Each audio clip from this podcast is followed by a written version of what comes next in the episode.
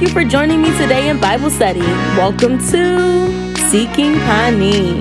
This podcast is just a place to learn and grow. Time to sit in God's presence while we intentionally seek His face. I pray that you all learned something today and don't forget to subscribe. Let's seek Panim together.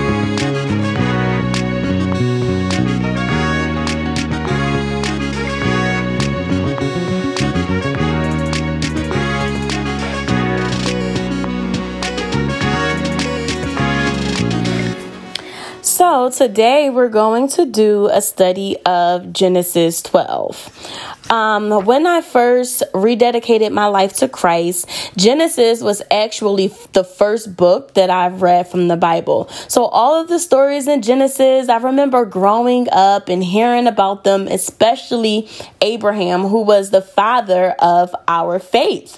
Um, and I heard a lot of good things about Abraham and what he did and how God used him. So, when I read the story for myself in Genesis, I was so confused. And I'm like, Abraham did a lot of things that were really wrong and just not good. And I remember talking to my spiritual brother at the time, and I'm just like, why did God choose him? And I remember him saying back to me, Abraham really had a heart for God.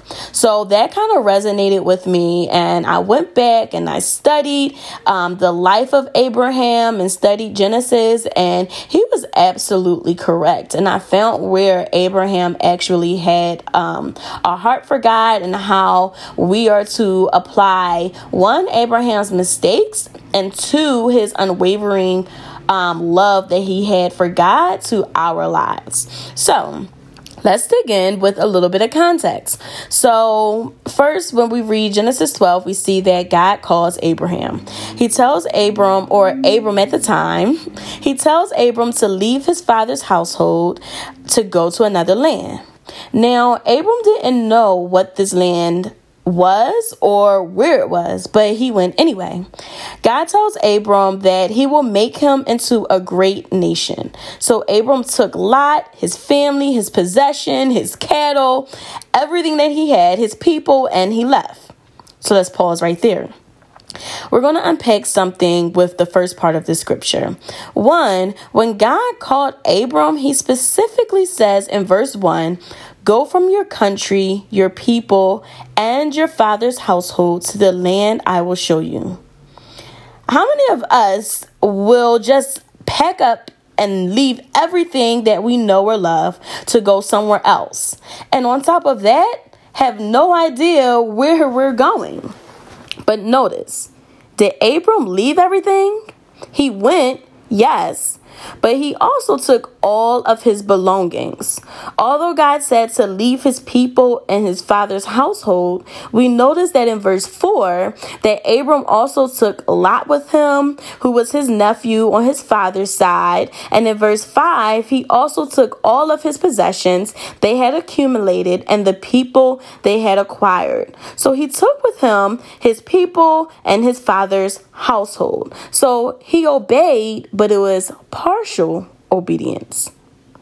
They all set out and they go for Canaan. And then we'll see later on in chapters that Lot will be nothing but trouble and inconvenience because he wasn't even supposed to be there. So, though we're studying in Genesis 12 today, when we go deeper into Genesis, we'll see where this um, inconvenience and where Abram's partial obedience kind of costed him a little bit of trouble.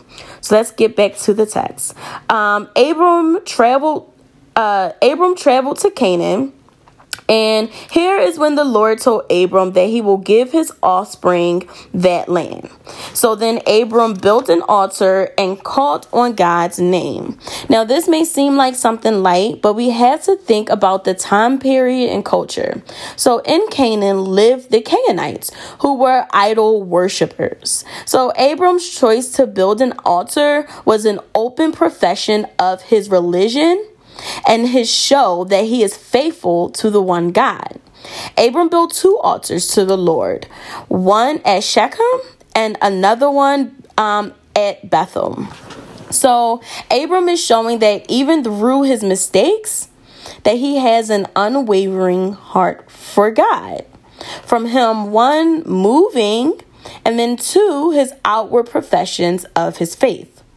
So now in Canaan, there came a famine. And we know that sometimes famines can be really bad, and the Bible says that this one is severe. So Abram decided to move to Egypt for a while, and this is where Abram made one of his biggest mistakes. He was scared that the Pharaoh would kill him because of his wife, because Sarai was absolutely beautiful, so he lied. Or I guess he told a half truth um, because technically Sarai was his half sister. Um, Sarai was the daughter of his father, just not of his mother. So Pharaoh took Sarai as his wife because of the lie that Abram told. Now let's pause again. I want to unpack two things. One, why did God cause the famine in the land of Canaan? He specifically told Abram that this was going to be his land and that this would be the land for his offspring. So, why cause a famine in that land? I want us to know that when God sends us on a mission, he will test our faith in him. Abram was never supposed to be in Egypt. This is actually where he acquired Hagar, who we'll mention later on in the series. Abram's lie to get into Egypt shows that he didn't trust God to save him in that moment.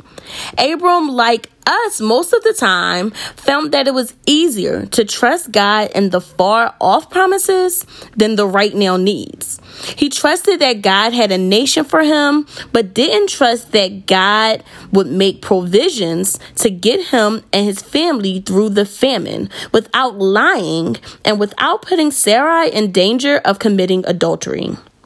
And think of it like this Abram and Sarai were both a part of God's redemption plan. So we can see how detrimental it was to leave Sarai in the hands of the Pharaoh. So, what did God do? He cursed the palace and inflicted a disease upon Pharaoh's house. So I remember when I was first reading this, I was thinking, like, why so much? Like, why such of an extreme measure? Why did um, Pharaoh had to pay when he had absolutely nothing to do with the lie? Again, we have to look at the context. So Egypt was an absolutely beautiful country, rich in land and rich in gold and Abram was treated like royalty on the behalf of Sarai. God caused the plague to Pharaoh's palace because God wanted Sarai and Abram to keep moving. If not, Pharaoh would not have known anything was wrong, and Abram would have continued to do things his own way. He needed to get back on the path or God's path. Also, by causing the plague, God made sure that Pharaoh knew that Abram was a part of God's plan. Because other than that, Pharaoh may have killed Abram when he found out. We see next that even though Abram was wrong to lie, God graciously intervened to keep the covenant with Abram and God makes this promise in Romans 8:28, we know that for those who love God, all things work together for good for those who are called according to his purpose.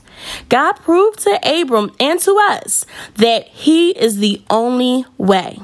Had God not intervened, Abram may have been tempted to stay in Egypt and forget all about God's promise. The goodness of God is that even when Pharaoh found out about Abram's lie, all Pharaoh said to Abram was, Take her and go. Abram was able to leave with his wife and the possessions that he acquired in Egypt, including Hagar. We notice that throughout this whole ordeal that God's protection never faltered. Our promises depend on God, not us. The king asked Abram, Why didn't you tell me? God is showing Abram that if Abram had just told the truth, they would have been fine. Abram was relying on his lie, not on God. Throughout all of this, Abram is growing and learning how to trust God fully.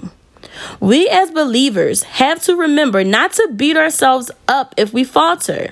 God will always be there to continue to protect us and keep us. We must learn to have faith and to trust in Him, not just with our future, but also with the here and now. Abram's unwavering heart for God was shown again in chapter 13 after Abram left Egypt. He came again, or he came again to the altar that he built in Bethel and he called on the name of the Lord. He didn't hide in shame because of the guilt of his lie. He didn't take what God gave and just continue to live on with his life. He acknowledged God, what he did, and commenced to seeking the face of God. So, some things that we can think about as we go on throughout this week is do you publicly proclaim your faith in God? Do you have the unwavering heart for God like Abram did? Will you trust God with your current need, financially, your health, your relationships with whatever it is, as much as you trust in His promises? And in what ways are you being obedient to God? And is it a partial obedience or are you giving yourself fully and faithfully to Him?